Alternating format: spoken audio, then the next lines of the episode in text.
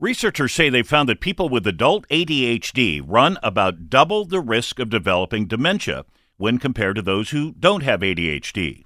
Dr. Michal Schnaider Beeri of the Rutgers Brain Health Institute is a co-author of that study. People with ADHD have a pervasive and chronic condition that comes from the brain, affects the brain, and one of the topics that it affects in addition to behavior is cognition. And so they connected the dots. We thought that possibly because there is some compromise, that compromise will aggregate into a situation in old age in which there is not enough reserve to withstand dementia pathology, and therefore there will be a high risk for dementia.